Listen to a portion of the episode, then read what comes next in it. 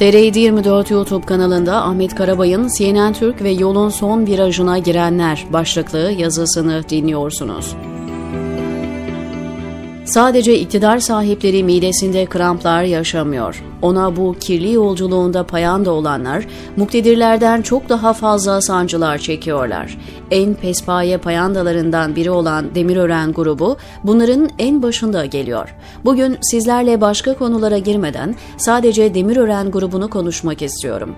Demirören grubu dendiğinde akla gelen tek isim olmalı. Erdoğan Demirören. Babası Şükrü Demirören'in 1967'de ölümü üzerine Sirkeci'deki oto yedek parçası işini alıp bugünlere taşıyan kişi. Önce Alman Kolben Schmidt lisansıyla piston üretimine girdi. Avram Laçin'in kurduğu sıvılaştırılmış petrol gazı satış markası Milan Gazı 1972'de satın aldı. Demirören'i küçümsemek amacıyla tüpçü diye lakap takılması bu Milan Gaz'dan dolayı oldu. Erdoğan Demirören uzun yıllar başka alanda yatırım yapmayıp Şişhane'deki merkezinden çıkmadı. 1990'ların ortalarında otomobillerde gaz kullanımının hızlanmasıyla birlikte bu alanda anda Demal Otogaz markasıyla hızla büyüdü. Bütün yatırımlarının ana mayasını buradaki büyüme sağladı. 1996'dan itibaren hızla gayrimenkul, inşaat, mermer, liman, petrol alanında yatırımlara girişti. AK Parti'nin uzun süre kalıcı olduğunu gören Erdoğan Demirören 2005'ten sonra iktidara yanaştı.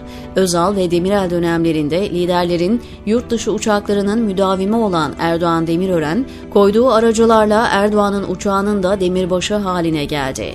Dünyayı bilmiyorum ama Türkiye'de ayranı kabaran hemen her iş insanı medya sektörüne girmek istiyor. Demirören de kendisine bir kalkan oluşturma ihtiyacı hissetti. Aydın Doğan nice zamandır kendisine sadece zarar yazan Milliyet'i elden çıkarmak istiyordu. Doğan Medya'dan 2011'de Milliyet ve Vatan gazetesini satın aldı. Erdoğan Demirören o kadar hızlı büyümeye başladı ki kamu kredileriyle satın almayacağı şirket yoktu gibi.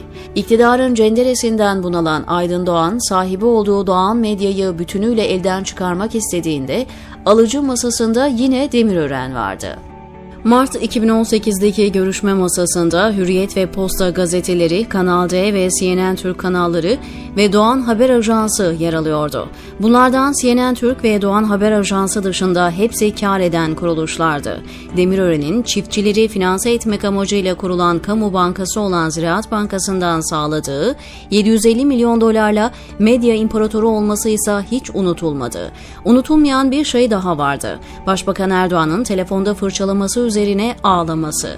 İki oğlu ve bir kızı olan Demirören'in en bilinen evladı Beşiktaşlıların kulüp başkanlığından yakından tanıdığı, sonra da 2012-2019 arasında Türkiye Futbol Federasyonu Başkanlığı yapan Yıldırım Demirören'di. Baba Demirören'in medya imparatorluğu uzun sürmedi. Türkiye'nin en büyük medyasını bünyesine katan Erdoğan Demirören, aynı yılın Haziran ayında öldü. Demirören grubunun ilk günden bu yana Ziraat Bankası'ndan sağladığı kredileri ödemediğini ise Türkiye kamuoyu suç örgütü lideri Sedat Peker'den öğrendi. 1999'da yayın hayatına başlayan ve ilk yıllarda yaptığı bağımsız yayıncılıkla Türkiye'de haberciliğe farklı bir boyut kazandıran CNN Türk, Demirören medyaya satıldığından bu yana havuz medyasıyla iktidara yaranma anlamında yayın yapmayla bilinir oldu. CNN Türk 1980'de Time Warner bünyesinde yola çıkan Atlantalı CNN'in ikinci yurt dışı franchise açılımıydı. Ancak Demirören grubuna geçinceye kadar merkeze taraflı yayın yaptığına ilişkin ciddi şikayet şikayetler yoktu. CNN International merkezine ilk ciddi şikayet 31 Mart 2019 yerel seçimleri öncesinde CHP lideri Kemal Kılıçdaroğlu'nu iki kez canlı yayına davet edip son anda iptal edilmesi üzerine gerçekleşti. CHP'nin ABD temsilcisi Yurter Özcan tarafından yapılan başvuru önceleri sadece kayda geçirilmekle yetinildi. CNN International Başkan Yardımcısı Jonathan Hawkins'in Amerika'nın sesinden Mehmet Sümer'e satın almanın ilk günlerde söylediği Kanalın yeni sahipleriyle satış işleminin etkilerini görüşmek üzere uygun zamanda bir araya geleceğiz sözü bir türlü gerçekleşmedi. Aradan 3 yıl geçtikten sonra CNN'in nihayet ciddi adım attığı haberleri medyada yer almaya başladı. Şimdi Atlanta'dan Bağcılar'a bir heyet geliyor. Heyetin çantasındaki dosya sayısı hayli fazla. Taraflı yayıncılık bir tarafa Demirören Medya'nın Ziraat Bankası'na yaptığının bir benzerini yapıp Turner Broadcasting sisteme de ödeme yapmadığı belirtiliyor. Yurtar Özcan Atlanta'dan bir heyetin geleceğini, CNN Türk'te tatlı bir telaş mı var yoksa ABD'den bu hafta gelecek CNN heyetine ne kadar tarafsız bir kuruluş olduklarını ispat etmek için CNN Türk'te hazırlanan altyazılı videolar bitti mi acaba diye duyurdu. Gelen heyetin kime ne kadar süre yer verildiğinden muhalefet temsilcileriyle görüşmeye kadar bir dizi temas ve inceleme yapacağı söyleniyor. Daha önceki içeriği kısıtlı bir ziyaret daha yapılmış bu ziyaret sonrasında CNN Türk Genel Müdürü Bora Bayraktar ve Yönetim Kurulu Başkanı Mehmet Soysal görevden alınmıştı. Ancak görevden almalar kanalın tarafsız yayıncılık yapma yolunda adım atmasına yol açmamıştı. CNN Atlanta'dan gelenlerin neler yapacağı ve nasıl bir adım atacağı henüz bilinmiyor.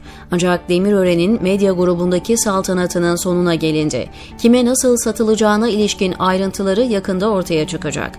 Demirören Medya muhtemelen önce iktidara daha yakın bir gruba peşkeş çekilecek, sonrasında ise iktidarın çöküşüyle aynı kaderi yaşayacak. Hangisinin önce çökeceği konusundaki bahsi size bırakıyorum, diyor Ahmet Karabay, TR724'deki です。